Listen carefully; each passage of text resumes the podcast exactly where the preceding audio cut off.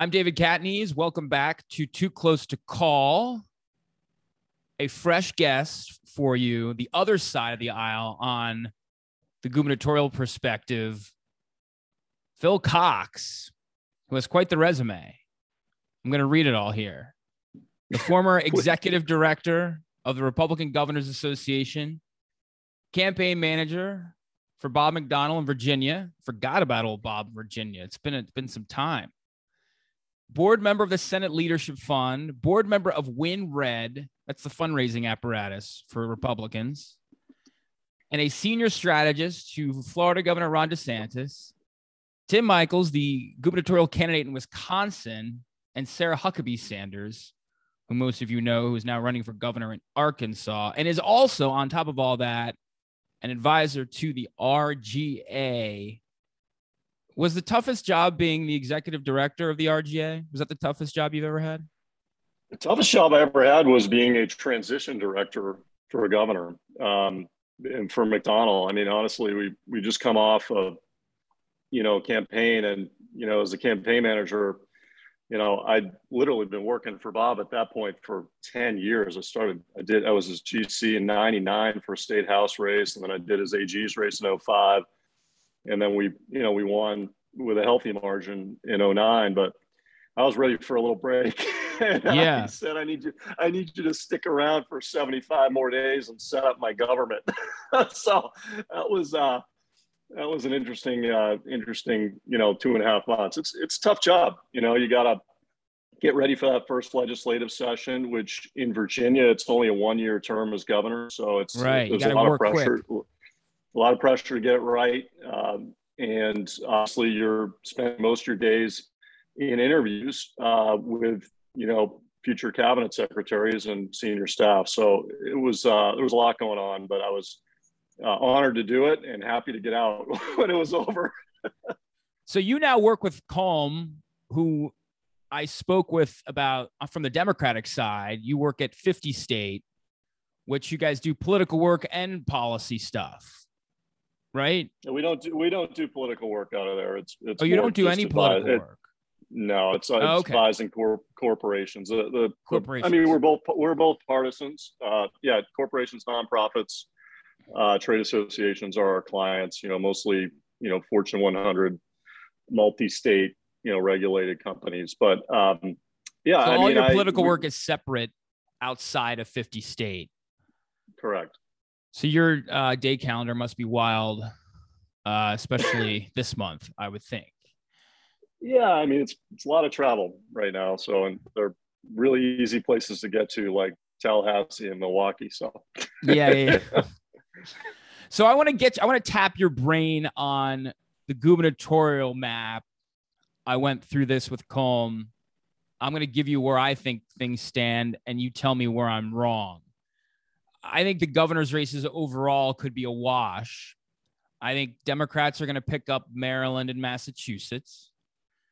And then you guys have three prime pickup opportunities, which I would say are Nevada, Wisconsin, and Kansas.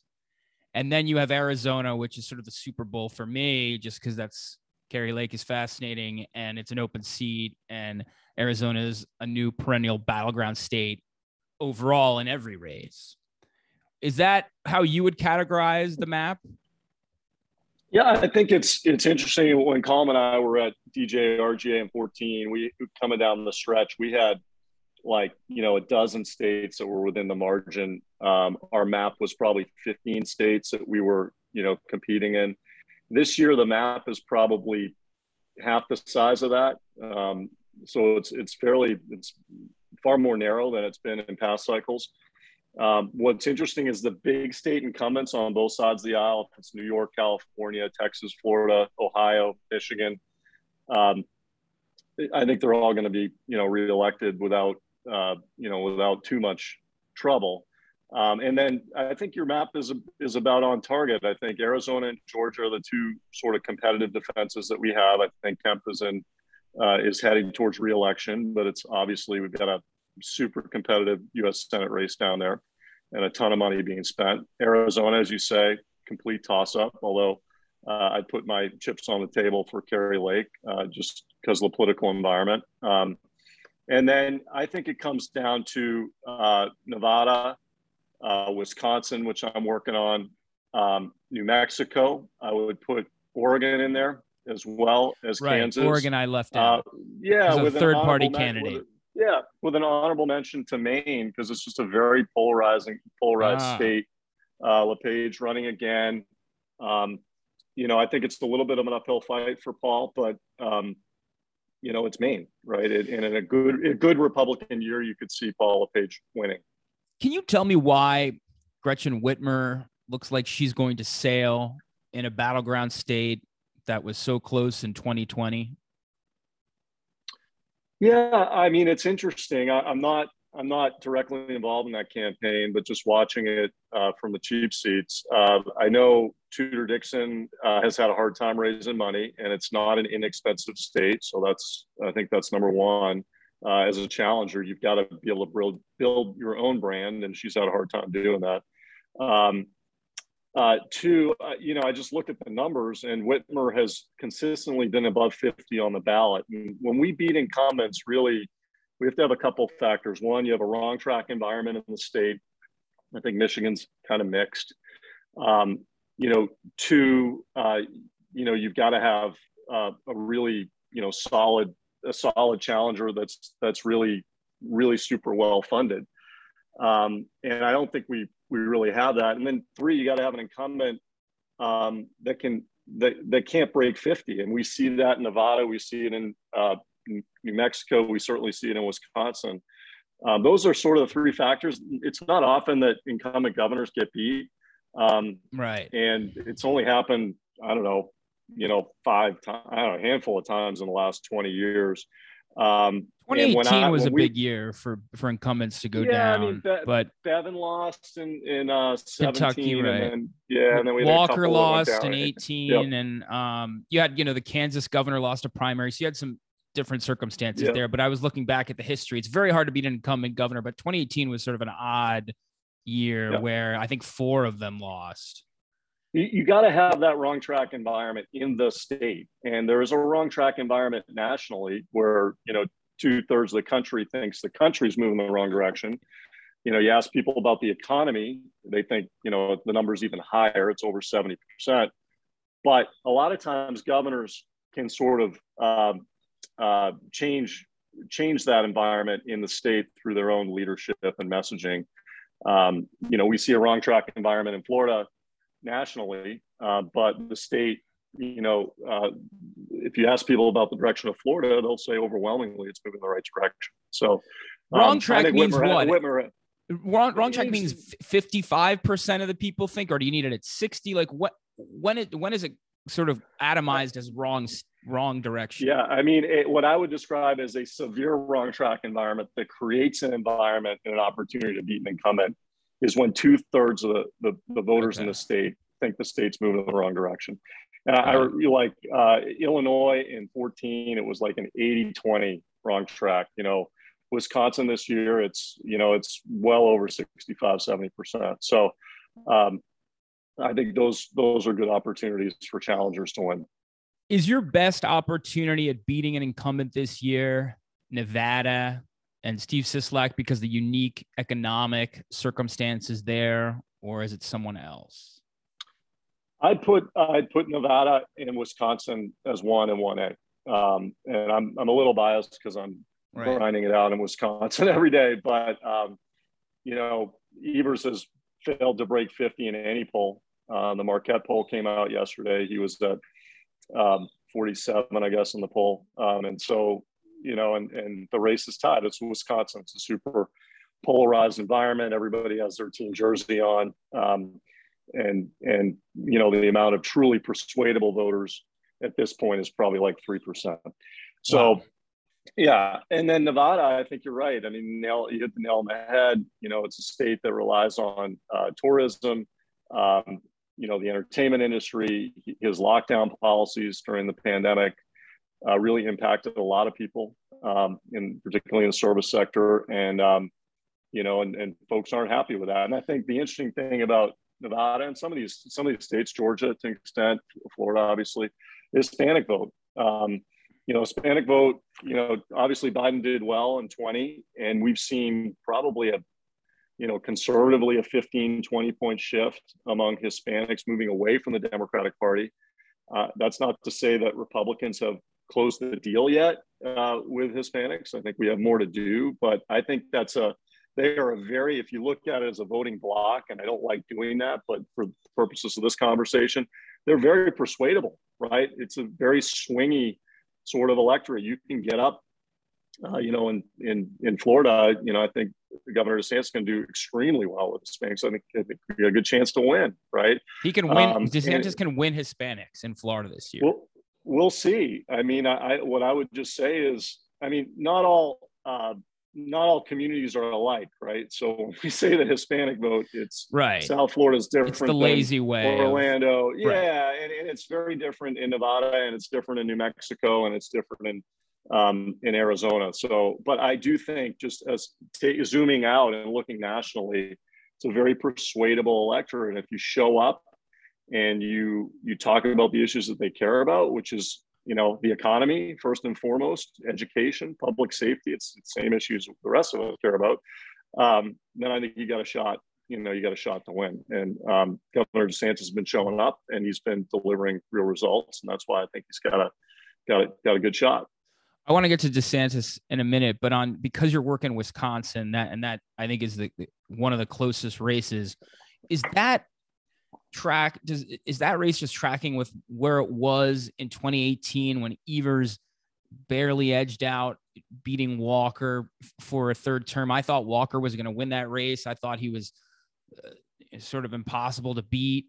And then Evers, this sort of bland, boring, uh, what was he, a superintendent? Uh, I think state official just didn't really have any zest, in my opinion, as I watched him. But the guy won is it is it that's is it the same? Are we sort of running a race with a different candidate, and now the, Dem- the Democrats the incumbent? No, I mean you have four years of uh, of Tony Evers' record, and well, um, they had eight think, years of Walker's record, right? Well, sure, uh, and you had Walker running for a fourth time actually because he had a recall in the middle. So oh, I think right. there was a little bit, a little bit of maybe fatigue around um, around Walker running again, and he run for president in the middle of that too. So right, uh, there was a lot of a lot of Scott Walker on the mind uh, at that point. But it, I mean, it's a very polarized state.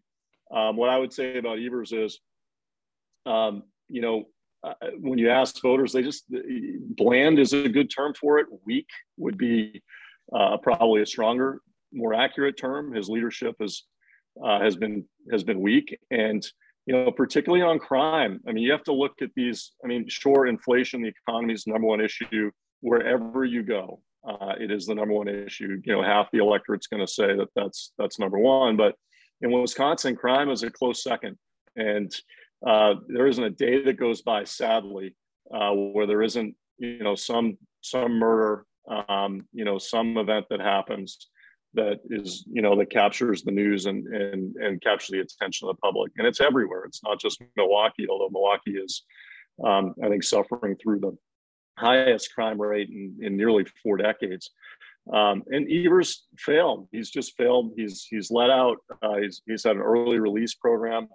Um, he's let people back on the street. They've been trying to cut the prison population. He kept his promise on that. He let a lot of violent criminals back on the street. And they they did what everybody would expect to do. They, they recommitted crimes, uh, and some of them very heinous crimes. So that's something that's uh, localized somewhat to Wisconsin, uh, but you see it happen in, in, other states as well. And so that's what the race is about right now. It's about the economy. It's about crime. The the you know the other side's trying to make it about abortion and other stuff, but um, at the end of the day, I think it's it's going to come down to public safety and who they trust. You mentioned Georgia briefly there's some mm-hmm.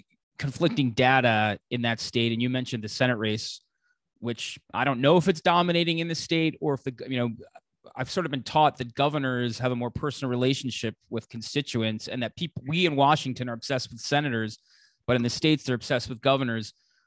Can you tell me where the Kemp Abrams race sits today? One poll had it within a point.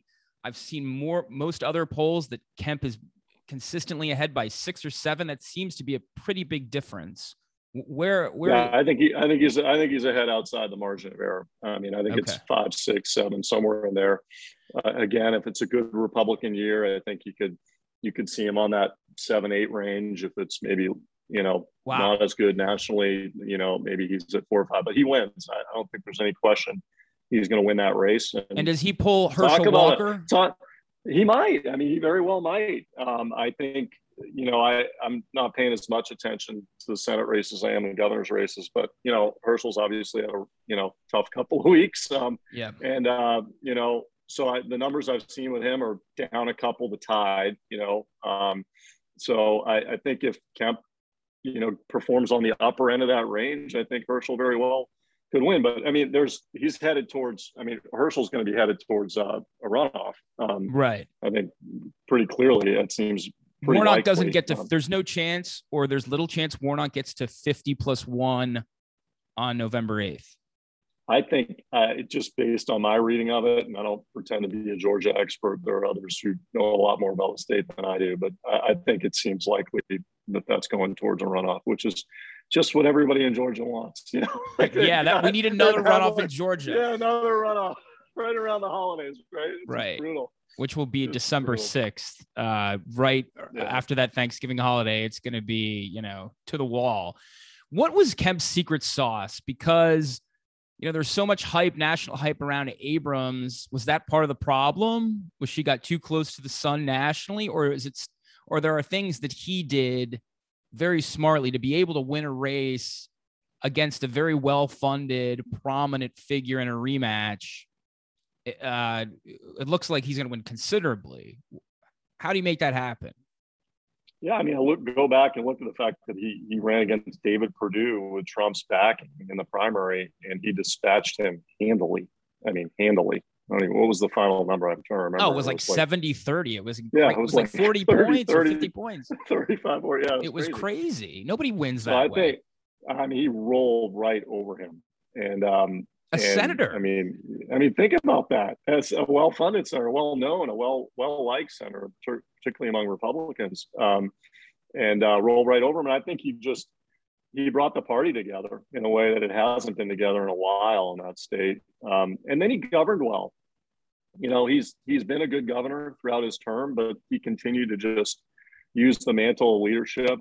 Um, you know, which I, I, I recommend to you know all of our incumbents. Just stay focused on the main thing, which is um, you know kitchen table issues, jobs, the economy, uh, public safety, education, you know, in some places at infrastructure and transportation, workforce, those kind of things at the gubernatorial level make a difference. And if you're out there and you're visible and you're leading, you have a plan, uh, you're telling people what you're going to do, and then you go do it, um, I think their voters are going to reward you. And that's what's happened in Georgia. So in these states where you've got a, a highly competitive Senate race along with the governor's race? Do they always, uh, is the governor always the ticket driver because that's the top of the ticket? Or are there instances where the Senate race, I don't know if it's Wisconsin, you know, Arizona, where the Senate race is the lead ballot? I mean, like Pennsylvania right now, um, in Ohio would be two examples where the Senate race is clearly the driver of the discussion, the conversation, and the money. Um, you know, Wisconsin is the most expensive governor's race in the country right now. I think based on uh, based on the most recent reports. So there's a ton of money being spent on the Senate race and the gubernatorial race. I think that's kind of like equal playing field, equal playing field in Nevada, um, relatively equal playing field in Arizona. But you got some states where there's less competitive uh, governor's races, more competitive, highly competitive Senate race. Senate races. I mean, Pennsylvania has sort of been nationalized in, in a way that Senate race has, um, getting getting a lot of national attention. Um, so it just depends. It's kind of situational. So I want to ask you about Florida. DeSantis looks like he is comfortably ahead, sort of in a in the same situation as Kemp in Georgia, or I don't know. Would you would you describe his situation differently. I mean, both running for reelection, but looks like he's comfortably ahead. Democrats a little more engaged in Georgia than Florida, I guess, is the difference. Well, yeah, I mean, he's again just like Kemp. He's done the most important thing, which is uh, to govern well, and you saw that over the course of the last couple of weeks with the storm. um, for any of your listeners who want to help out. I think the hard work is just beginning down there. Um, so you can go to floridadisasterfund.org. That's floridadisasterfund.org. I think we've raised over 35, 40 million dollars being led by uh, Casey DeSantis, the first lady. And there's a lot of people who've been displaced from their homes, particularly in, in Lee County, the Fort Myers area, that that are going to need help, um, you know, for for months to come as they rebuild. So, anyway, the governor the governor's focused on uh, you know governing and leading. Uh, he's done a tremendous job, uh, not only with the storm, but from education to the environment to workforce. Uh, they have historic budget surpluses. Uh, What's the accomplishment the he's most proud of? I mean, that's a good question. I, I you know, I, I, think if pressed, maybe he'd just say keeping the state open during the pandemic um, mm-hmm. because he was getting, you know, just a ton of pressure, and he was, uh, you know, Exhibit One A. Um, he was he was the number one target for the left from you know, the New York Times, the Washington Post, to ABC, CBS, CNN, everybody, you know, saying that he was, um, you know, defying the experts and doing the wrong thing when in retrospect, he did the right thing. Um, they prioritized the most vulnerable, put seniors first, um, made the right decisions, the right calls. I mean, he's a very data driven guy. He read the studies, he consulted experts. Uh, he wasn't just going to take what uh, you know what the CDC said, CDC said, and, and without questioning and asking and doing his own research, um, came to the conclusion that that you know you needed to put seniors first and protect the most vulnerable. Then you can keep the state open, and he did. Um, and I tell you what, there, uh, you know, there's a day that goes by where people aren't coming up to him saying thank you. Uh, you saved my job, you saved my business, you saved my restaurant. Um, you know, all those things. So it's like, as he says, you know, it's not like, you know, we're not in a, people are, most people are not in a Zoom economy. They can't get away with Zooming their way through the day.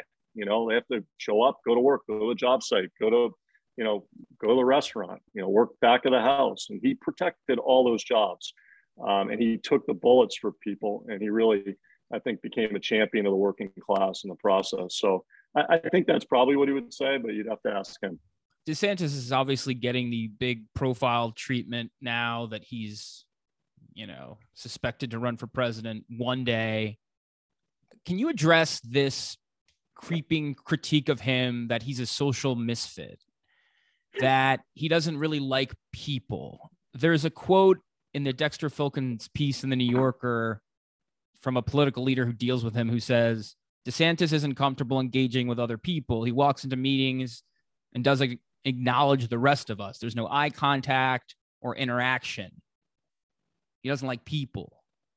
Bullshit. That's how I address it. It's a total fabrication. Um, I mean, I spent a lot of time with him, spent as much time as probably anybody. He's, um, I mean, he's busy.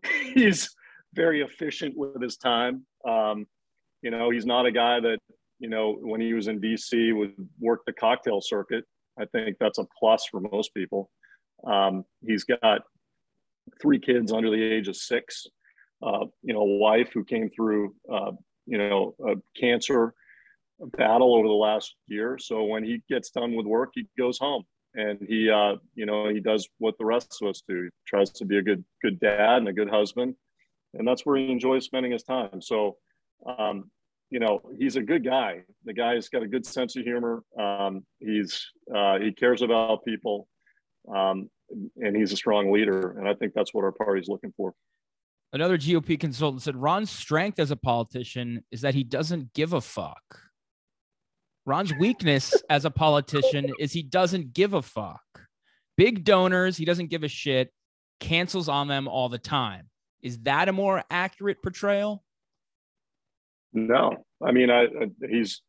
Do you think you can cancel on big donors all the time and raise 180 million dollars? I, mean, I don't know. On, I'm asking. You know, I, you know, he's got a reputation, and I'm sure money, some money, just is coming through the door because he's Ron DeSantis. He's seen as the future, right? I mean, you don't much... raise you don't raise nearly 200 million dollars without putting the work in. I mean, come on. Um, so and you know that, and I've been doing this for 26 years. It it takes a lot of work um, you know, to get to get people to give that kind of money. And how's he, he different than how's he different than McDonnell, who you you spent a lot of time with and and were close with? I know you spent more time with McDonnell, but like would somebody else who had national aspirations? Is there any comparison that you? I mean, Bob never really. I don't know that he really had national aspirations. Um, okay. Uh, it's it's you know it's an apples to orange comparison because you know the party has changed so much in the last you know 10 to 15 years um, you know I, I just it's just a different we kind of went through that transitional phase from sort of like the bush years to the trump years and we were kind of searching as a party for um, you know for an identity in a way. And um, and i think desantis uh, for the time that we're in right now um, you know really republican voters love him because he's he says what he's going to do and then he goes and does it. Um, and uh, you know he, he, doesn't back down. He's a fighter. Um, and so I, I, you know i think he's he's uh, you know for the time that we're in right now there's a reason he's as popular as he is how much is he going to win by look i mean the last the last three governors races in florida were decided by a point or less um, he uh, he won his race uh, four years ago by 30,000 votes in a state of 22 million people. It's still a very competitive uh, state. It has become more Republican. Uh, when he ran, there was about a 300,000 uh, voter registration uh, disadvantage um, for Republicans. Democrats had a 300,000 vote advantage just in terms of registration in 2018 and today it's it's uh, 250 nearly 300,000 to the good on the Republicans. It's been nearly you know more than a half a million uh, registration vote swing part of that is Republicans moving into the state. Um, you know Florida looked as as a beacon of freedom you know uh, a lot of folks were uh, fleeing these lockdown states these lockdown policies and you know in, in places like New York and California and the Midwest and, and moving to Florida. So there's certainly a lot of that. Uh, you have folks drop off the rolls, um, and you have people that have switched party registration. So um, it's more Republican state, so it's a bigger kind of pond to fish in in terms of Republican votes, but mm-hmm. still super competitive, competitive, um, competitive state. So uh, I expect them to win, but um, you know, anything in the uh, you know, winning by three or four in Florida is a landslide. right. I'd like to end on the Senate because I didn't know you were a member of the Senate Leadership Fund Board, the mega giant super PAC funding Senate races, bailing some of these Republicans out. That's sort of the question I wanted to get at. I've heard some murmurs from other people that the SLF is sort of doing all the tough work, that the Republican candidates didn't raise enough money, that the NRSC isn't sort of prepared for the last, you know, 30 some days here. Uh, you know, that Rick Scott sort of changed the role the NRSC. What's the perception of the way that he's handled the NRSC and are donors more comfortable going to the outside group? Well, I mean, I think donors are comfortable with the leadership that Stephen Law provides at Senate Leadership Fund. He's done a good job. He's been there for a long time. Um, you know, he's obviously close to, um, you know, Leader McConnell, but um, it's been a very uh, steady presence, you know, cycle after cycle for now, you know, well over a decade. Um, and they do a good job. You know, they're good stewards of donors' money. And, um, and I think, you know, uh, having McConnell encourage people to give doesn't certainly doesn't hurt, right? Has the NRSC um, dropped the ball I mean, I look, I'm not, I'm not close enough to say. I really don't know. I've seen them cancel some buys in some places, but that happens all the time. I mean, I ran a national committee. It, you coming down the stretch in October, you got to make some hard decisions, and and um, so I, I, wouldn't, you know, I wouldn't go so far as to say that. I, I really don't know. I'm not in the room, so um, you'd have to ask them. So as a board member, you just get to pop on Zooms and. Yeah, pretty much. They ask. They ask for your opinion. Stand that's the old rubber stamp, David. It's like, okay, let's go spend 300 million. All right, let's My go. God, they're going to spend uh, more than 200 oversight. million. But we're, I'm certainly not running the committee. No, Stephen sure. runs the committee and he has a team and, you know, he'll call me for advice on occasion. And then obviously we talk about fiduciary and fiduciary stuff and, and things that, you know, boards need to need to pay attention to. So can um, you it's a share a piece of committee. advice? Can you share a piece of advice you you've given Stephen on a Senate race? Um, no, that's between me and Stephen. Well, it was worth a shot, Phil. told you I'm trying not to make news today, David. Come on. I know. Well, maybe maybe a little. Um, thank you for the time. I appreciate you going through the gov races and a little bit of Senate stuff. And I'd love to uh, circle back with you, maybe right before election day, to get your final predictions. Happy to do it. Thank you, David. All right. Thank you, sir. Have Take care. Bye.